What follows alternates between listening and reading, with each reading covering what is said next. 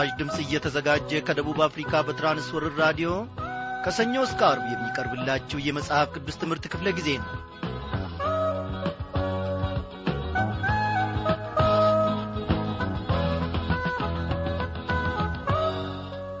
የእግዚአብሔር መልአክ በሚፈሩት ዙሪያ ይሰፍራል ያድናቸውማል።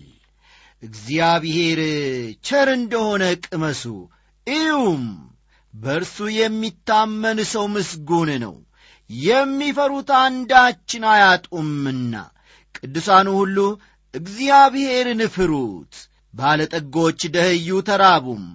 እግዚአብሔርን የሚፈልጉት ግን ከመልካም ነገር ሁሉ አይጐሉም ይላል የእግዚአብሔር ቃል። እንዴት የሚያጽናና እንዴት የሚባርክ ቃል ነው ወገኖቼ እግዚአብሔር ለዘላለም እየተመሰገነ ይሁን።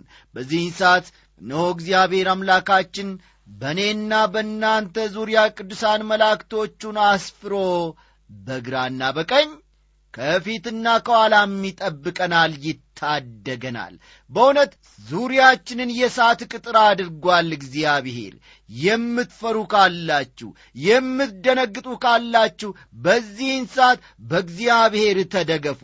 እግዚአብሔር መከታችሁ ነውና እንደምናመሻችሁ በጌታ የተወደዳችሁ ክብሯን አድማጮቼ የእግዚአብሔርን ታላቅነት የእግዚአብሔርን አያልነትና ጥበቡን የምናወራ ብለን እንጂ የዘወትር ሰላምታችንን አልዘነጋንም። ዛሬ በሚኖረን ክፍለ ጊዜ ተከታታዩን የማቴዎስ ወንጌል መጽሐፍ ጥናታችንን እንቀጥላለን ማለት ነው። በዚህ ሁሉ ውስጥ ታዲያ አስተማሪው መንፈስ ቅዱስ ተገልጦ የእያንዳንዳችንን ልብ በፍቅር እንደሚያግለው እንደሚያሞቀው እኔ ባለሙሉ ተስፋ ነኝ። ሁሉንም ነገር ለእግዚአብሔር አሳልፈን እንስጥ። ሰላማችን የሚገኘው ከዚያ ነውና ሁሉንም በእግዚአብሔር እግር ስር እንጣለው። የልጁን የኢየሱስ ክርስቶስን የመስቀል ፍቅር ካላየን በስተቀር ወገኖቼ በቤታችን ያጠረቃቀምነው ቅራቅንቦ ሁሉ ነገር ሰላም ሊሆነን ደስታ ሊሰጠን ፈጽሞ አይችልም። ሁሉን ለኢየሱስ ክርስቶስ በመስጠታችን ሰላምን እናገኛለን ደስታን እናገኛለን። የእኛ ጥረት የእኛ መሮጥ የእኛ መውጣትና መውረድ ፈጽሞ ምንም ነገር እርካታን ሊያስገኝልን አይችልም። አዎ ሁሉን ለእርሱ የሰጡ ሰላምን ገበዩ።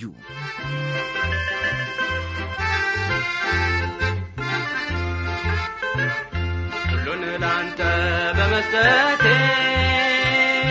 እረፍት አገኘች ሕይወቴ።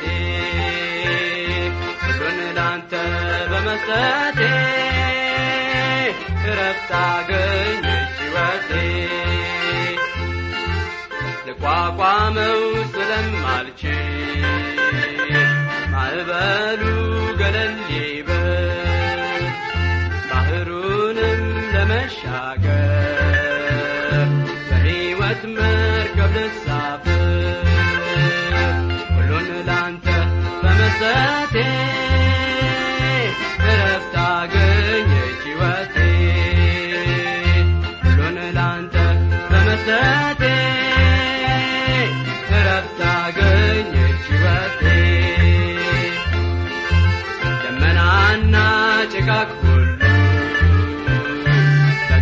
በጌታ ስም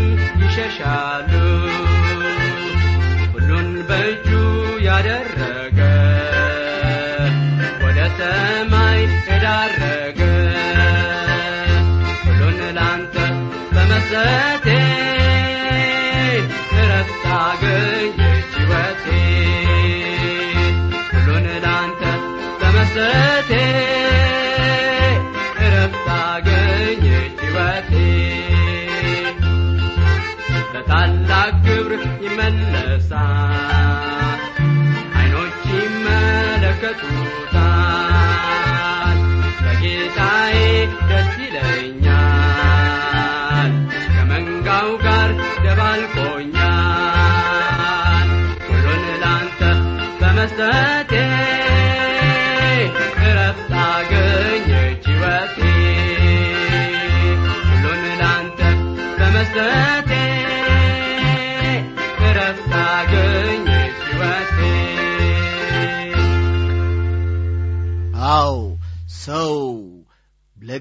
ለእግዚአብሔር ሕይወቱን አሳልፎ በሚሰጥበት ጊዜ ሰላምን ያገኛል።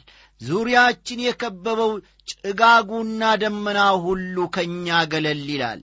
እግዚአብሔር በእኔና በእናንተ መርከብ ውስጥ ደግሞ ካለ የሚያስፈራን አንዳች ምንም ወጀብ የለም።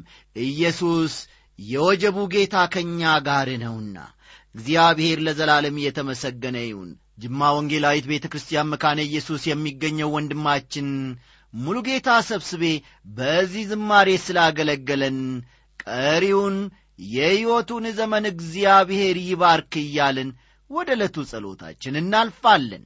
እግዚአብሔርን ሁልጊዜ ባርከዋለው ምስጋናውም ዘወትር ባፌ ነው ባሪያህ እንዳለ ዛሬም ደግሞ እኛም እንባርክሃለን ሁሌም እንባርክሃለን አቤቱ አምላካችን ሆይ እነሆ ነገ ስለሚሆነው ተነጎዲያ ስለሚሆነው ከወር በኋላ ስለሚሆነው ከዓመት በኋላ ስለሚሆነውና ስለምታደርግልን በረከት ሁሉ ምስጋናችን ባፋችን ነው። እግዚአብሔር ሆይ ስለ ታደግከን ስለ ጨመርክልን መንፈሳዊና ሥጋዊ በረከቶች ሁሉ እጅግ አድርገን እናመሰግንሃለን በዚህ ሰዓት ደግሞ እግዚአብሔር አምላካችን ሆይ የባሪያዎችህን ልመና የባሪያዎችህን ጸሎት ለመስማት አንተ ጆሮዎች ከመቅደስ እየተከፈቱ ናቸውና ክብር ለስምህ ይሁን።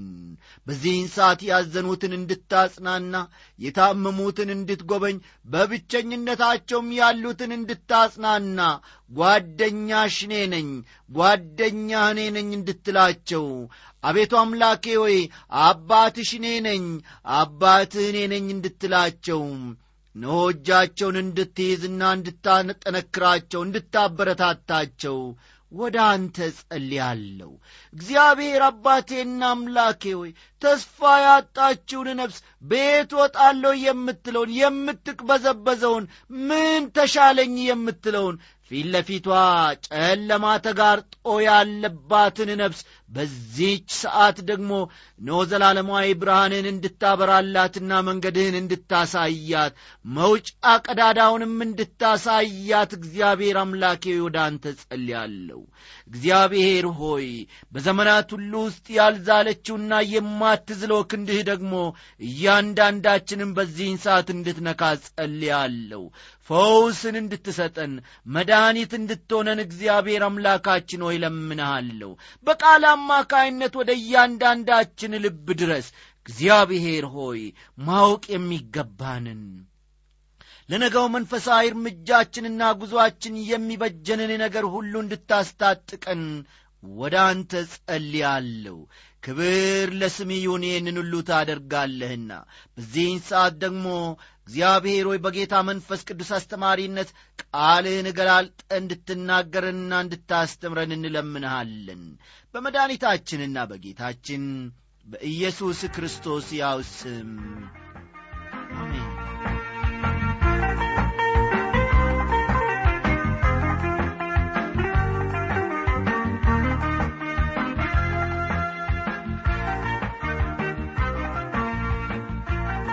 ኢየሱስ የመቶ አለቃውን ብላቴና ፈወሰ። ኢየሱስ ወደ ቅፍርናሆም ገባ። ቁጥር አምስትን ተመልከቱ። ወደ ቅፍርናሆም በገባ ጊዜ የመቶ አለቃ ወደ እርሱ ቀርቦ በማለት ይቀጥላል። የመቶ አለቃው አረማዊ ነበር። የሮማውያንም የመቶ አለቃ ነበር። በሉቃስ ወንጌል እንደ ተጻፈው ደግሞ ለአይሁድ ምኵራብ ሰርቶላቸዋል አሁን እስቲ የመቶ አለቃው የሚጠይቀውን እንመልከት ወይም ደግሞ እኒ ቁጥር ስድስትን ተመልከቱ። ጌታ ሆይ ብላቴናዬ ሽባ ሆኖ እጅግ እየተሰቃየ በቤት ተኝቷል ብሎ ለመነው። ይህ ብላቴና በከፋ ሁኔታ ውስጥ ነው ያለው አድማጮች። ኢየሱስም እኔ መጥቼ እፈውሰዋለሁ አለው። የመቶ አለቃውም መልሶ ጌታ ሆይ በቤቴ ጣራ ከታች ልትገባ አይገባኝም ነገር ግን ቃል ብቻ ተናገር ብላቴና የሚፈወሳል። እኔ ደግሞ ለሌሎች ተገዢ ነኝና ከእኔም በታች ጭፍራ አለኝ። አንዱንም ሂድ ብለው ይሄዳል ሌላውንም ና ብለው ይመጣል። ባሪያዬንም ይህን አድርግ ብለው ያደርጋል አለው። ከማቴዎስ ወንጌል ምዕራፍ ስምንት ከቁጥር ሰባት እስከ ዘጠኝ ያለውን ተመልከቱ። አድማጮቼ ይህ የመቶ አለቃ ስለ ሥልጣን ምንነት ጠንቅቆ የተረዳ ይመስላል። በስሩ ላለ ወታደር ይህንን አድርግ ይላል። እርሱም ያደርጋል። ለምን? ከሥልጣኑ የተነሣ ማለት ነው። ወደ ኢየሱስም ተመልክቶ እንዲህ ዐይነት ሥልጣን አለህ ይለዋል። ኢየሱስ በበሽታ ላይ ይህንን ዐይነት ሥልጣን እንዳለው ተረድቷል ይህ ሰው። በመቀጠል ደግሞ እስቲ አንድ ላይ ቁጥር አስርን እናንብብ ኢየሱስም ሰምቶ ተደነቀና ለተከተሉት እንዲህ አለ እውነት እላችኋለሁ በእስራኤል እንኳ እንዲህ ያለ ትልቅ እምነት አላገኘውም ብሎ ሲመሰክር እንመለከታለን። ይህ እጅግ የሚገርም ነገር ነው። ኢየሱስ በሁለት ሁኔታዎች እንደ ተደነቀ ተጽፏል። አንደኛው የእስራኤል አለማመን ሲሆን ሌላኛው ደግሞ የዚህ የአረማዊ የመቶ አለቃ እምነት ነው ልባላችሁ? በሁለት ሁኔታዎች ነው ጌታ ኢየሱስ ክርስቶስ የተደነቀው። አንደኛው የእስራኤል አለማመን ነው። ሁለተኛው ጌታ ኢየሱስ ክርስቶስን ያስደነቀው ነገር ቢኖር ደግሞ የዚህ የመቶ አለቃ እምነት ነው። እላችኋለሁ ብዙዎች ከምስራቅና ከምዕራብ ይመጣሉ። ቁጥር አሥራ አንድን ተመልከቱ። ከአብርሃምና ከይስቅ ከያዕቆብም ጋር በመንግሥተ ሰማያት ይቀመጣሉ ይላል ይህ አባባል በጣም የሚደንቅ ነው። ጌታችን ይህንን በተናገረበት ጊዜ አባቶቻችን በምዕራብ ወይንም በምስራቅ ነበሩ። ለእነዚህ መልእክቱ እንደሚደርሳቸውና በርሱ እንደሚያምኑ ከአብርሃምና ከይስቅ ከያዕቆብም ጋር በመንግሥተ ሰማያት እንደሚቀመጡ ተናገረ። ምን ዐይነት ታላቅ አባባል ነው! ይህ ግን የሚሆነው በቤተ ክርስቲያን አባልነት ወይም በቤተሰብ ሳይሆን ወገኖቼ በአንድ ሰው የግል እምነት ነው። እስቲ ቁጥር አሥራ ሦስትን እኒ። ኢየሱስም ለመቶ አለቃው ሂድና እንዳመን ይሁንልህ አለው። ብላቴናውም በዚያች ሰዓት ተፈወሰ ይላል። የታመመው ብላቴና በክርስቶስ አጠገብ ባይሆንም የመቶ አለቃው በክርስቶስ ላይ የነበረው እምነት ግን እንዲድን አድርጎታል ኢየሱስ ለምጻሙን ዳሰሰው ተፈወሰም። አሁን ደግሞ የመቶ አለቃውን ብላቴና ከርቀት ሆኖ ሲፈውሰው እንመለከታለን። ገናና ስሙ ለዘላለም የተመሰገነ ይሁን። ኢየሱስ የጴጥሮስን አማትና ሌሎችንም ፈወሰ።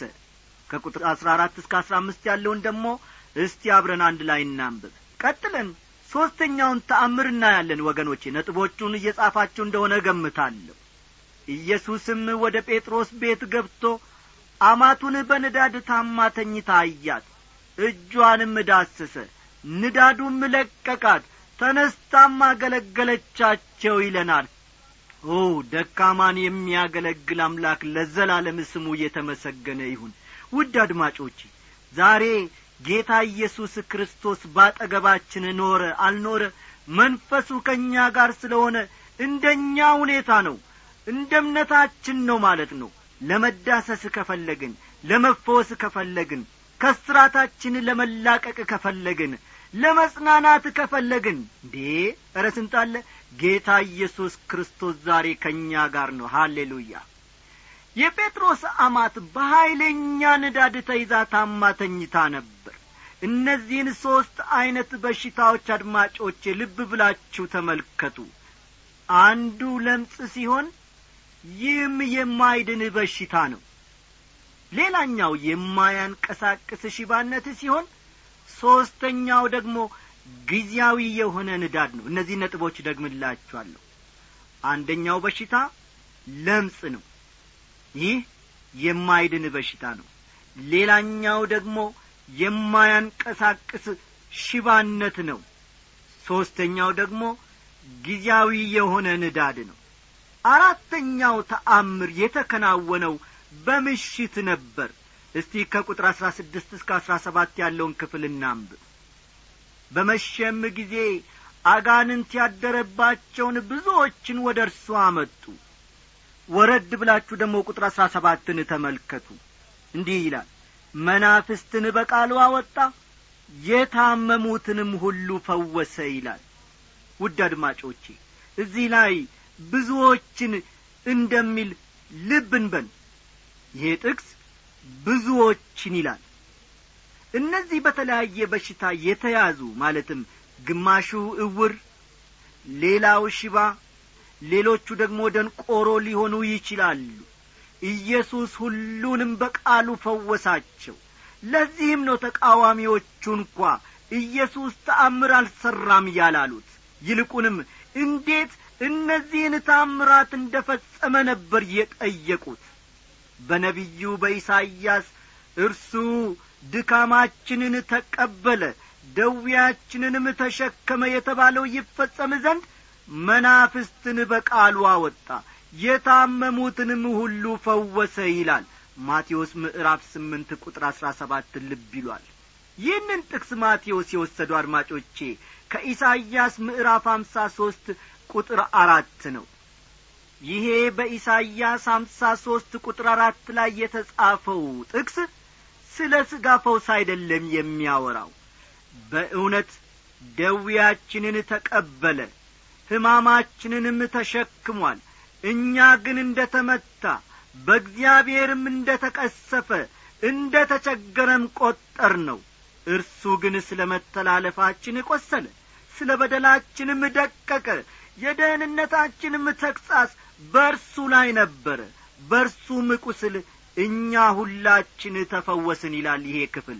ኢሳይያስ ምዕራፍ አምሳ ሦስት ቁጥር አራትና አምስትን ይመለከቷል ከምንድን ነው የተፈወስ ነው ከዚህ በላይ በሰማነው ጥቅስ መሠረት ከበደላችንና ከመተላለፋችን ነው የተፈወስ ነው ይህንንም በሚመለከት የበለጠ እርግጠኞች የምንሆነው ጴጥሮስ በመልእክቱ የሚናገረውን ስናነብ ነው። እስቲ አንደኛ ጴጥሮስ ምዕራፍ ሁለት ቁጥር ሀያ አራትን ተመልከቱ። አንደኛ ጴጥሮስ ምዕራፍ ሁለት ቁጥር ሀያ አራት ለኀጢአት ሞተን ለጽድቅ እንድንኖር እርሱ ራሱ በሥጋው ኀጢአታችንም በእንጨት ላይ ተሸከመ በመገረፉ ቁስል ተፈወሳችሁ ይላል። ከምንድን ነው የተፈወስ ነው የሚለውን ጥያቄ እንደ ገና ማንሳት እንችላለን። የተፈወስ ነው ከኀጢአት ነው። የእኛ መተላለፍና በደል ነው በርሱ ላይ የሆነው። ይህ ማለት ከእግዚአብሔር የሥጋ ፈውስ አናገኝም ማለት አይደለም ውድ አድማጮቼ። እግዚአብሔር ይፈውሳል እግዚአብሔር ያድናል እግዚአብሔር ይጠግናል። ነገር ግን የሚፈውሰው እንደ ፈቃዱ ነው። አንዳንዴ ይፈውሳል አንዳንዴም አይፈውስም። ኢየሱስ ገናና ነው። አሰራሩን ማንም ሊቅ ሊደርስበት አይችልም። አዎ ገናና ነው። ጌታ ኢየሱስ ክርስቶስ ገናና ነው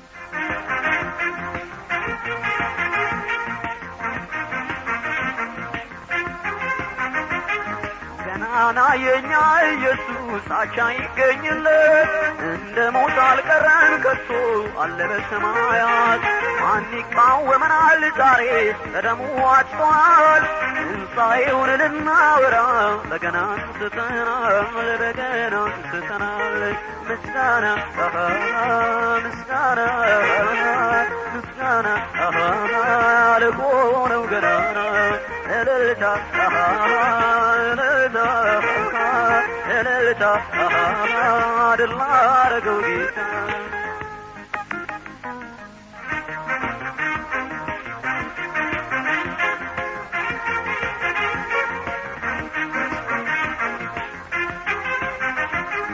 ከሰማይ ሰማያት ከዙፋኑ ወርዶ የዕዳውን ጽሕፈት በደሙ አስወግዶ ምስኪን መስሎ መጥቶ ዲያብሎስን ቀጣ በጨለማ ላለው አዲስ ፀሐይ ወጣ ገናና የእኛ ኢየሱስ አቻ ይገኝለት እንደ ሞት አልቀረም ከቶ አለ በሰማያት።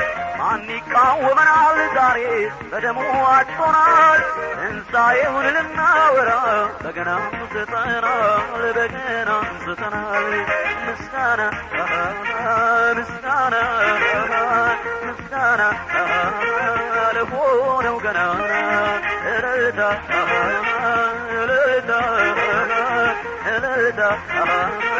ድል ላረገው ጌታ።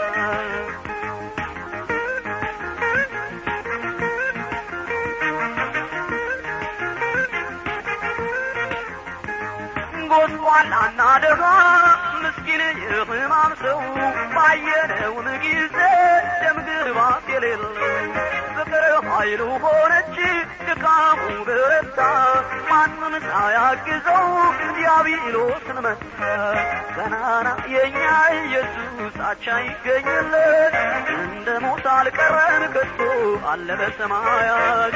ማን ይቃወመናል? ዛሬስ በደሙ አጭቶናል ትንሣኤውን ልናወራ በገናም ሰጠናል በገና ቃኝተናል ምስጋና ምስጋና ምስጋና ለሆነው ገናና እልልታ እልልታ እልልታ ድል ላረገው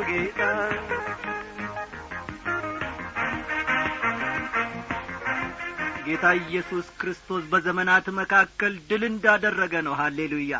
አድማጮቼ ከክርስቶስ ሞት የተነሣ በዚህ ምድር እያለን ሁልጊዜ ፈውስ ማግኘት የሚገባን ቢሆን ኖሮ ለምን ጳውሎስ ጢሞቴዎስን ለሆዱ በሽታ ትንሽ ወይን ጠጅ እንዲጠጣ ነገረው? ለምን በእምነት እንዲፈወስ አላደረገውም? ሌላው ነጥብ ደግሞ ለምን ያዕቆብ ቅዱሳንን በእምነት ፈውሳቸውን እንዲቀበሉ አልነገራቸውም? ሽማግሌዎችን እንዲጠሩና እንዲጸልዩላቸው ለምን ነገራቸው? ያዕቆብ ምዕራፍ አምስት ቁጥር አሥራ ሦስት እስከ አሥራ አምስት ያለውን ተመልከቱ። ጳውሎስ ሌላኛው ነጥብ ደግሞ ከሥጋ መውጊያው በእምነት ለምን አልተፈወሰም? እስቲ ሁለተኛ ቆሮንቶስ ምዕራፍ አሥራ ሁለት ከቁጥር ሰባት እስከ ዘጠኝ ያለውን ክፍል ላንብብላችሁ። ስለዚህም በመገለጥ ታላቅነት እንዳልታበይ የሥጋዬ መውጊያ እርሱም የሚጐስመኝ የሴጣን መልእክተኛ ተሰጠኝ። ይኸውም እንዳልታበይ ነው።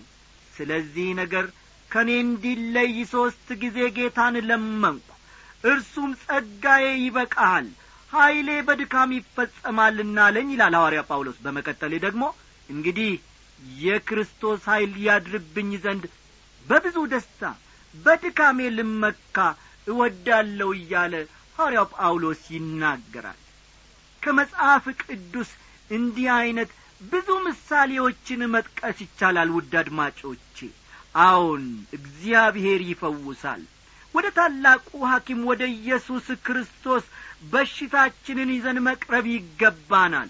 እርሱ እንደ ፈቃዱ ሁሉን ያደርጋልና እርሱ ዛሬም ቢሆን ሊፈውስ በዚች ደቂቃ እንኳን ይችላል። ይፈውሳልም። ክብር ለርሱ ይሁን።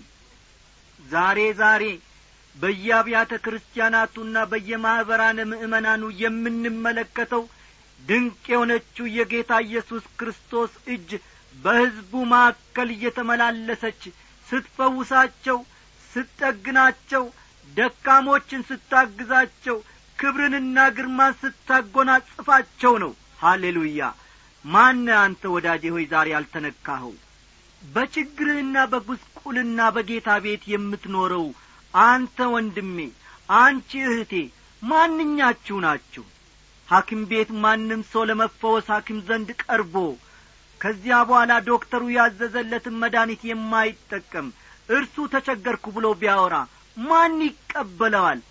ማንስ ያዝንለታል? ለዚህ ሰው እስቲ ቁጥር አሥራ ስምንትን ተመልከቱ። ኢየሱስም ብዙ ሰዎች ሲከቡት አይቶ ወደ ማዶ እንዲሻገሩ አዘዘ ይለናል። ኢየሱስ እዚህ የተጠቀሱትን ብቻ ሳይሆን በጣም ብዙ ሰዎችን ፈውሷል። ዮሐንስ ደግሞ እንዲህ ሲል ይመሰክርለታል ኢየሱስም በዚህ መጽሐፍ ያልተጻፈ ብዙ ምልክት በደቀ መዛሙርቱ ፊት አደረገ። ነገር ግን ኢየሱስ እርሱ ክርስቶስ የእግዚአብሔር ልጅ እንደሆነ ታምኑ ዘንድ አምናችሁም በስሙ ሕይወት ይሆንላችሁ ዘንድ ይህ ተጽፏል ይለናል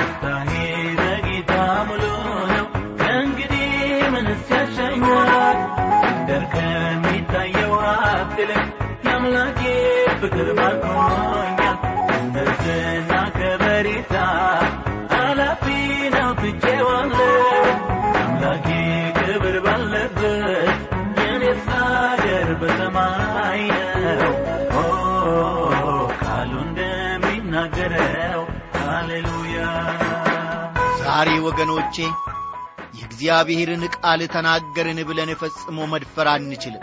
የእግዚአብሔርን ቃል ተንትኖ ሐሳቡንም ገልጾ የሚጨርስ ማንም የለምና በዚህ ቃሉ ውስጥ ደግሞ ያልተዳሰሰ ማንም የለም። እግዚአብሔር ለእያንዳንዳችን ቃል ነበረውና እግዚአብሔር ስለዚህ ድንቅ ቃሉ አሁንም ይክበር ይመስገን እያልን በዚሁ እንሰናበታችኋለን። ናደር ይቻለኛል